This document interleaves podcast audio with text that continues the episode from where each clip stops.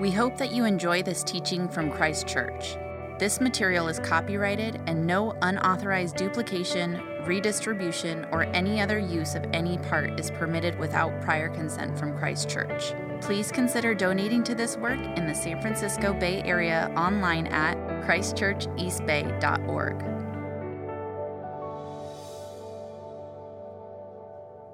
Reading from the Gospel according to Luke. While they were still talking about this, Jesus himself stood among them and said to them, Peace be with you.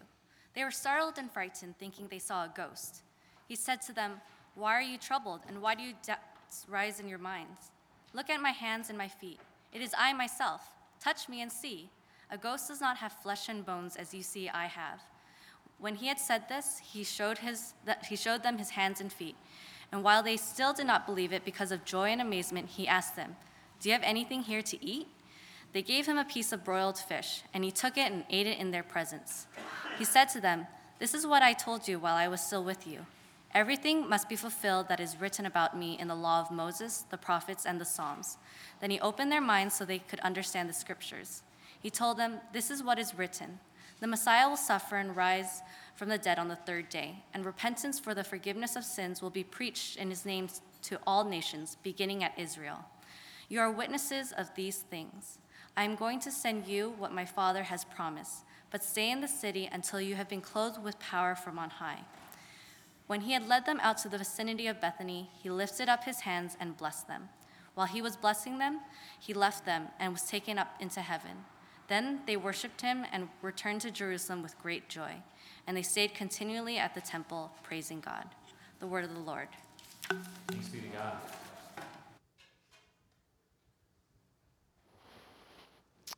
You may be seated. well,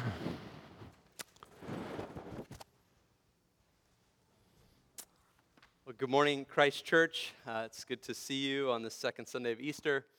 Um, as I think back to 13 months ago when uh, COVID shut down the world, really, and the Bay Area went into uh, shelter in place, we were scrambling like everybody else, trying to figure out how are we going to keep our kids active during this time. And so we pulled out our, our badminton um, and we got uh, paddle, uh, beach paddle ball for our kids. And eventually we got uh, tennis rackets, thinking, you know, we've encouraged lifetime sports, running, swimming. Maybe we'll add tennis to the rotation, keep our kids moving, help them with their eye hand coordination and whatnot. Well, fast forward to, to now, and uh, our kids kind of love tennis, but Catherine and I have grown to love uh, tennis during this time. We, um, you know, we, we kind of just leave the kids home at this point and go hit the ball around.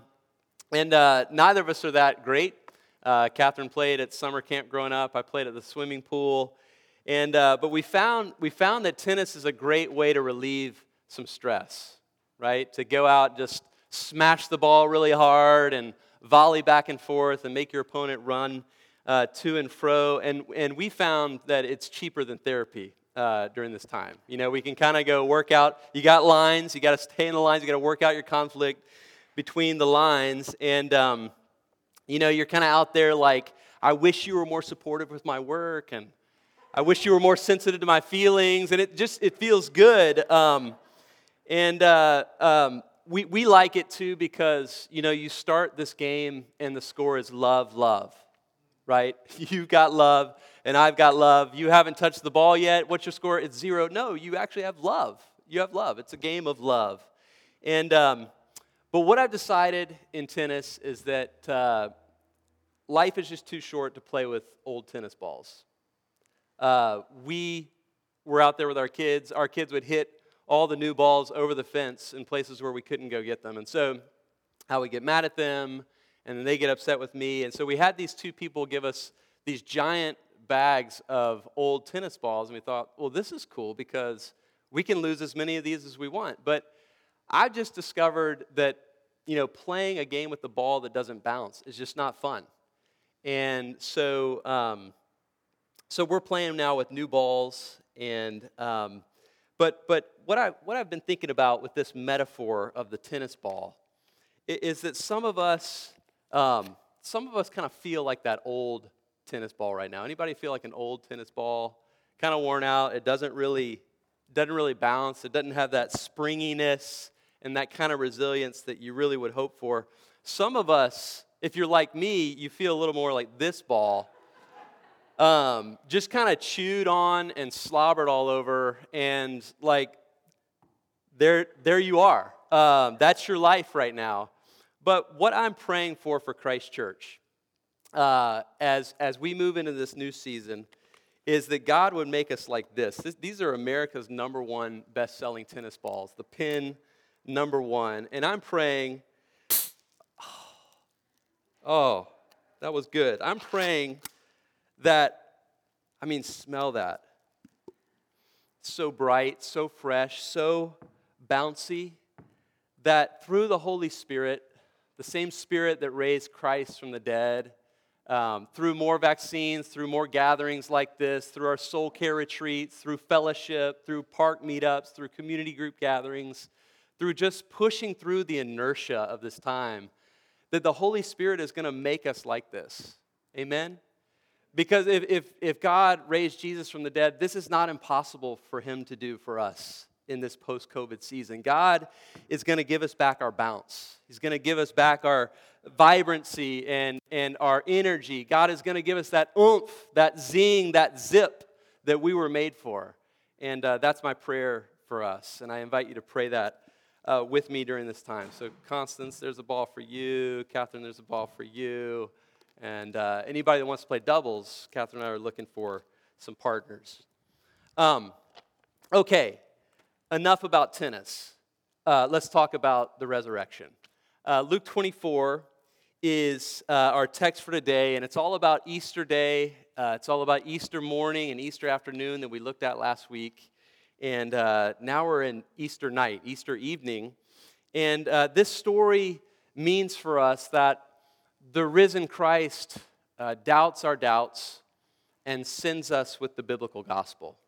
That's what this text means that the risen Christ doubts our doubts and sends us with the biblical gospel. And I want to just start with how the risen Christ doubts our doubts. Uh, many of us are, are, here, we're trying to make sense of the resurrection for our lives. And uh, that's very much like the disciples on this Easter night. And uh, all of a sudden, Jesus just appears in his presence and his power to these disciples. And we read about that in verse 36. While they were still talking about this, Jesus himself stood among them and said to them, Peace be with you, shalom. And we think, how thrilling, what a blessing. But the disciples didn't think that. they're, they're scared. Their, their reality is coming apart, their reality is shattered in this moment. And uh, it says in verse 37 they're startled, they're frightened, they're thinking they saw a ghost, you know, Harry Potter's nearly headless Nick, you know, some sort of apparition, some sort of spirit making a momentary visit from some distant realm. And Jesus responds to them and he says this in verse 38 Why are you troubled? And why do doubts rise in your minds? And that word for doubts Jesus uses is dialogizomai, where we get the word dialogue. And Jesus is not against uh, thinking, questioning, deliberating, reasoning, the life of the mind, working out puzzles and, and riddles and enigmas with logic. Uh, if you know anything about Judaism, anything about the, the teachings of Jesus, um, there's a link here between the head and the heart. But what, what is Jesus challenging among his first skeptics? He sees them disputing an inconvenient truth that doesn't fit with their dominant paradigm right? They know, like we know, that dead people stay dead. And that is an ironclad rule without exceptions. And so here they are interpreting the data of Jesus standing before them within their worldview categories, within the plausibility structures that they know. This is either a, an immaterial spirit or it's a revived corpse, like Lazarus, who temporarily came back to life but then would die again. And Jesus is, is patiently here helping them come to realize that he's neither this nor that. He's something new, something different, something unique altogether. And that's why he says in verse 39 Look at my hands and my feet. It is I myself. Why does he do this? Because he wants to say this body is continuous with my crucified body. Here are the marks of those iron nails that fastened me to my cross. Here are the signs in my body of my victory over sin and death. And then he says to them, Touch me and see. A ghost does not have flesh and bones as you see I have. Some of us are visual learners, some auditory, some kinesthetic learners. And so Jesus says, You can see me, you can hear me. Now I want you to feel me and touch me and know that this is a real material body. Now, some of us might think that's cool, some of us might think this is really creepy. Um, but maybe all of us are asking, how is this relevant? you know, why does it matter to my life? Um, what, what happens next, I think, is really kind of hilarious. Uh, I think Jesus kind of cuts through the tension with a little comedic relief. In verse 41, while they still did not believe it because of joy and amazement, he asked them, Do you have anything here to eat? And they gave him a piece of broiled fish, and he took it and ate it in their presence. Is Jesus hungry? No. He's giving them proofs that he's alive. He's showing them his new bodily abilities. And we teach our kids not to stare at guests when they come over, particularly when we're around the table, right? And I'm thinking everybody is staring at Jesus in this moment. Every eye is glued on him because what Jesus is saying is, My flesh and my bones are not over there in that tomb, they're right here with you. And if that's true, then you all need a new worldview to map out this new crazy reality. And here's why that's important because there are popular beliefs in the East Bay um, that go like this uh, this, is, this life is all that there is. And there's nothing. It's just, you know, when you die, that's it. And so live the best life you can. Or another belief says uh, if there is a God, he's remote and he's somewhere out there. I don't really have to deal with him. Uh, another belief says all religions are basically alike, just be good and love people. But if Jesus rose from the dead, if Jesus is the risen Son of God, then none of those beliefs are actually true. Uh, this life is not all there is. Um, God is not distant. You, you, you either live and deal with Him or, or you live in denial that this ever happened. Um, if this is true, then salvation comes through no other way but through the one person who's risen from the dead. And so, what Jesus is trying to help his disciples deal with is, is that the resurrection is a paradigm shattering historical event, and it forces you to embrace a, a wholly new paradigm. And that's why Jesus engages with these first skeptics and he's incredibly patient with them and he works with their unbelief, right? He gives them evidence, he gives them data, he gives them time and opportunity to explore the evidence and consider the data. But eventually, Jesus says, Hey, your doubts are real, but I'm more real. I mean, it's like doubting Thomas that Andrew mentioned. He gives Thomas the proofs that he needs, but then he says, Thomas, stop doubting and believe. Stop putting your faith in only what you know and start putting your faith in this new, wonderful, albeit strange, reality of the resurrection.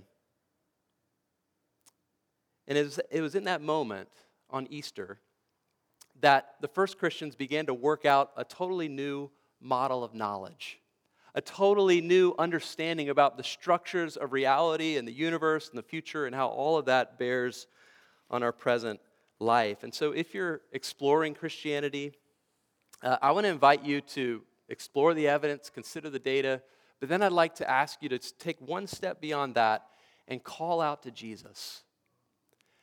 If he's real and if he's alive, ask him to show you that he's real and that he's alive. Ask him to reveal these new, unprecedented powers to you and see, see what he'll do. If you're a Christian and you believe in the resurrection, I wish we had time to talk about the profound implications for our lives, but I'll give you one.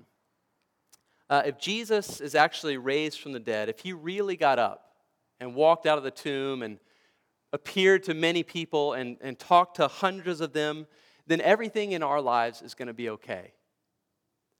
Um, the resurrected body of Jesus is the beginning of God's new creation.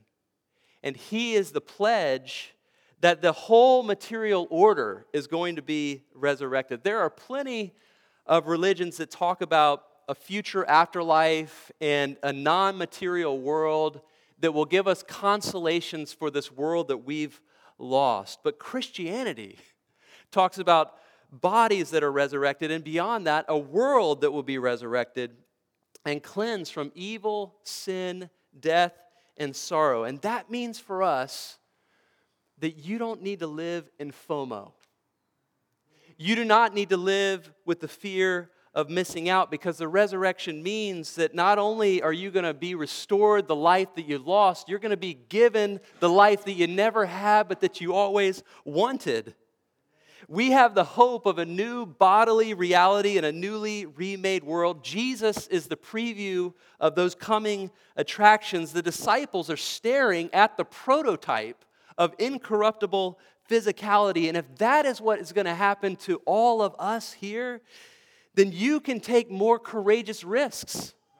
You can more confidently bind yourself in constraining commitments. You can make sacrifices of your time, your talents, and your treasures because you know you're going to get it all back and more. And it's this Easter faith, this resurrection faith, that sent the first disciples out and they turned the world upside down because they believed that this was true. So be careful with the resurrected Jesus because he doubts your doubts. The risen Christ doubts your doubts. And beyond that, he sends us out with the biblical gospel. The risen Christ sends us out with the biblical gospel. He says in verse 44 This is what I told you while I was still with you Everything must be fulfilled that is written about me in the law of Moses, the prophets, and the Psalms. And then he opened their minds so they could understand the scriptures. We talked about this last week how Jesus was adamant to open the scriptures to the minds of his friends, his disciples. And here he is at it again because this is what he always does with us. And he says in verse 46 he told them, This is what is written about the Messiah. And that, in a resurrection church, in a life a giving, alive church, is our key phrase, right? It is written. It is written. It is written. That's what Christ is always saying. And what he, his major task is to open up for us our minds to the open pages of the scriptures. And he says these three sections of the Hebrew Bible all point to the Messiah, and therefore they all point to me. And he's telling them now about the gospel, um, which is first and foremost a biblical gospel. Jesus would spend 40 days after the resurrection with his disciples, and he would outline for them the basic truths of this biblical gospel so that he could delegate them to go out and take that good news to the whole world. And so, what I want to show you over the next few minutes is that this biblical gospel is like a multifaceted diamond. And I want you to see some of these facets that shine in all their brilliance. Jesus first points out that uh, um, this facet of the diamond, which is the gospel event, the gospel event of the crucifixion and resurrection. He says in verse 46 the Messiah will suffer and rise from the dead on the third day. That's our good news. It's a historical event about a Savior who took our place and died the death we should have died and bore our sin and our cursedness and our condemnation on the cross instead of us. And then the resurrection is not the reversal of that defeat, it's rather a manifestation of that victory. That on his cross, Jesus triumphed over sin and he trampled on death and he conquered over the powers of evil. So, at the heart of Easter joy are the sufferings of Christ, whose substitutionary death was vindicated and approved by God for us. The resurrection is proof that when Jesus cried out on the cross, It is finished, that he once and for all paid our cosmic debt in full, that then and there, he won redemption for us. And that's why Jesus says in verse 48 You are the witnesses of these things.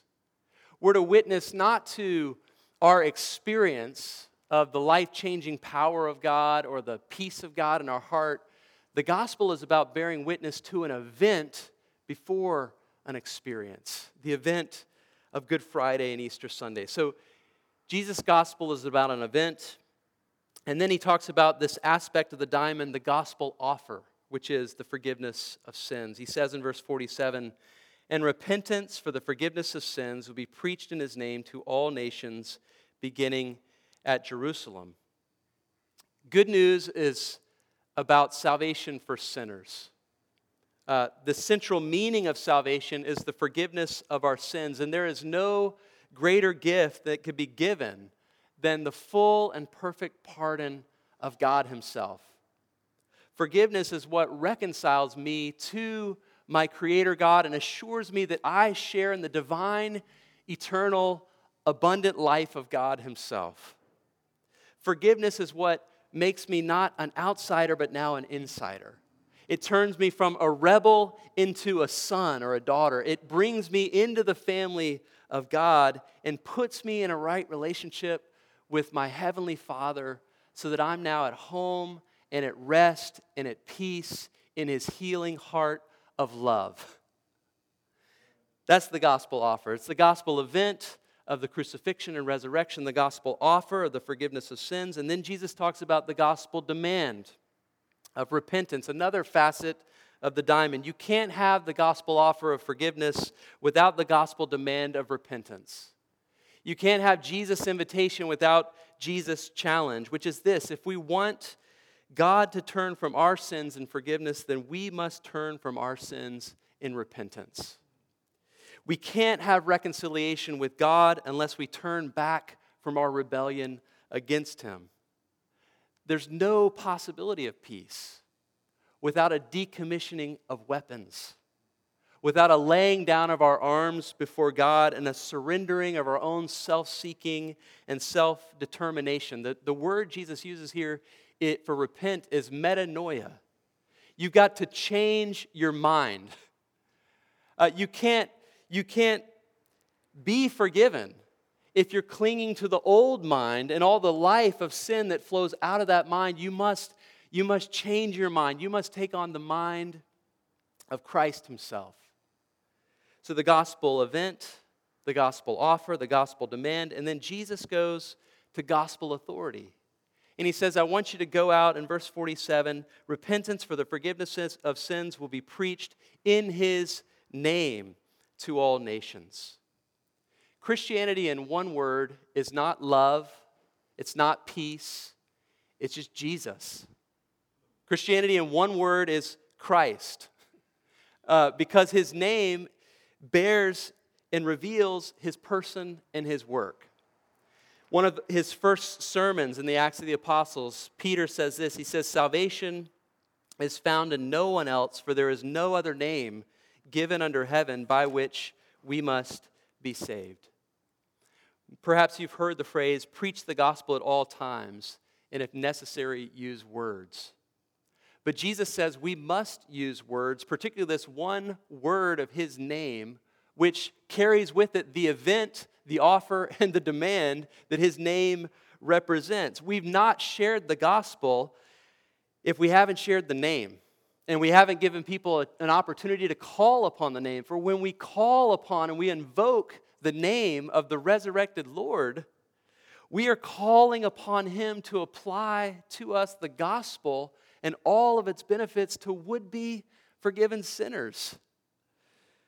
So Jesus is giving us his diamond the gospel event, the gospel offer, the gospel demand, the gospel authority. And then he tells us the gospel audience, which is to all the nations. The word is all the ethnos, all the ethnics.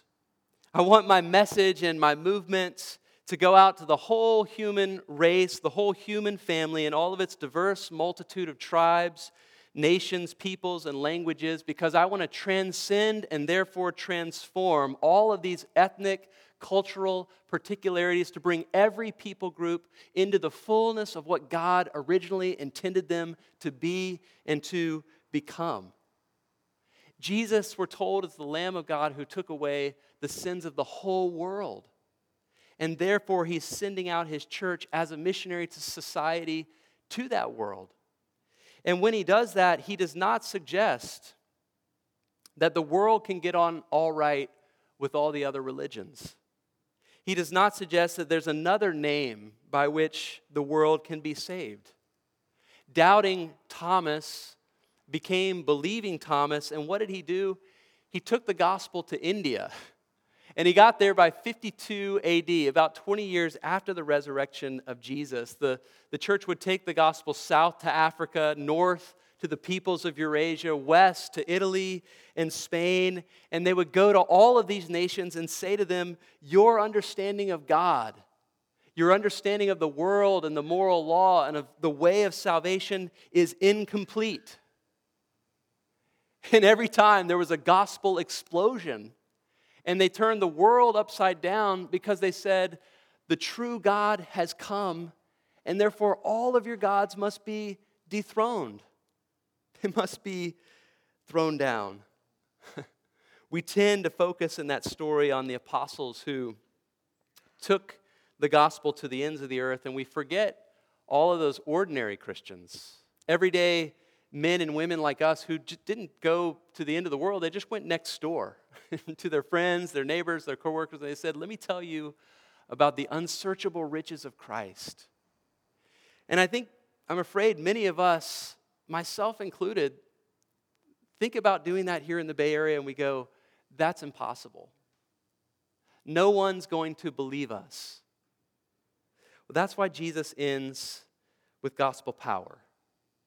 Right? He talks about the gospel event of the crucifixion and resurrection, the gospel offer of the forgiveness of sins, the gospel demand of repentance, gospel authority in his name, the gospel audience of all the nations, but then he ends with gospel power the gospel power of the Holy Spirit.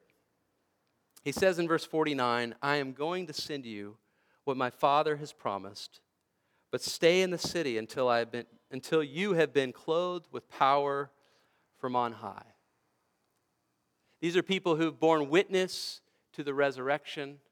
They're there with the risen Christ himself, but he says, You are not yet fit to go out with your own meager resources and in your own human weakness, you must wait to receive the essential clothing of the Holy Spirit. When you become a Christian, you receive the Holy Spirit. But all of us need a fresh filling of His power if we're going to share the gospel among the people with whom we live, work, and play. A church that neglects the Holy Spirit will be ineffective at sharing the gospel because it's the Holy Spirit who convicts us that we are sinners in need of a Savior. It's the Holy Spirit who opens blind eyes to see that Jesus Himself is that heaven sent Savior that we need.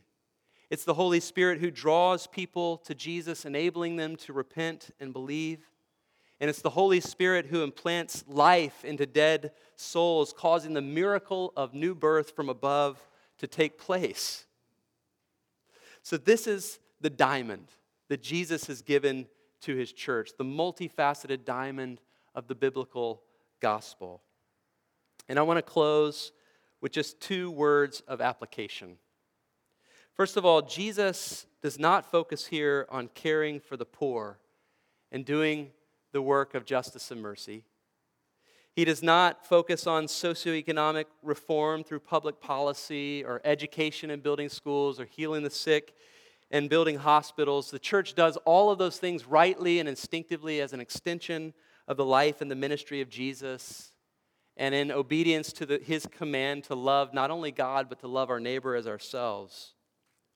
But what I want you to know, Christ Church, is that the Great Commission is the one central, supreme, essential, non negotiable task that Jesus has given to us, his church. This has not to do with the obvious, visible, material needs of people, because our problem as human beings is much deeper than that. Jesus gets at the deeper, invisible, spiritual needs of all people, namely, to be reconciled with God and to be put in a right relationship with him. From that fountainhead will flow all kind of good works for the poor and the marginalized and the sick and the uneducated. And so our primary task as pastors is to keep the church focused and faithful on the primary task that jesus has given to us. This is our first priority. It's the one job the resurrected christ has given to his church is to proclaim the gospel to the nations. The one thing that we cannot do is save ourselves.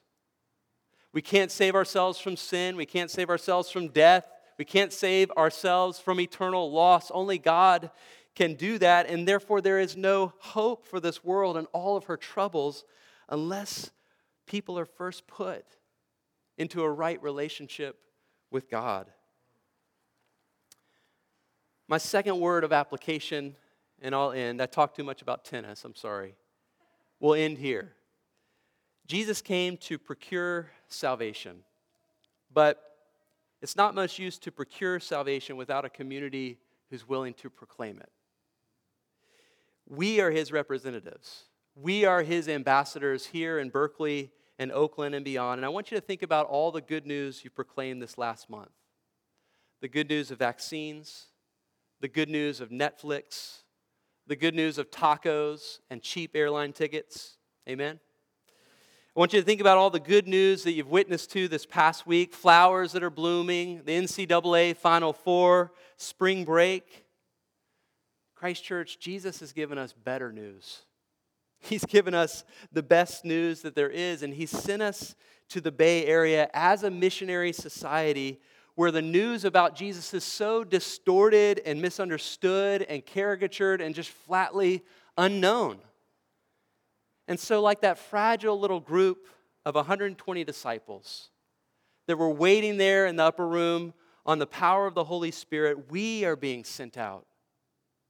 We are being commissioned where God has put us in people's lives and social networks and relational circles to share this good news. We are commissioned. It's the whole reason I moved to Berkeley in the first place. I wouldn't be here if it weren't for this text and this reality. We are commissioned. As, as the early church was commissioned to proclaim to all of humankind among all the nations repentance and the forgiveness of sins on the basis of the name of Jesus who died and was raised to life according to the scriptures of the Old and New Testament in the power of the Holy Spirit that's been given to each one of us. That's our job. That's our job. The risen Christ has come to doubt our doubts, and he sent us out with one job, and that is to proclaim the biblical gospel. May it be so among us in the name of the Father, Son, and Holy Spirit. Amen.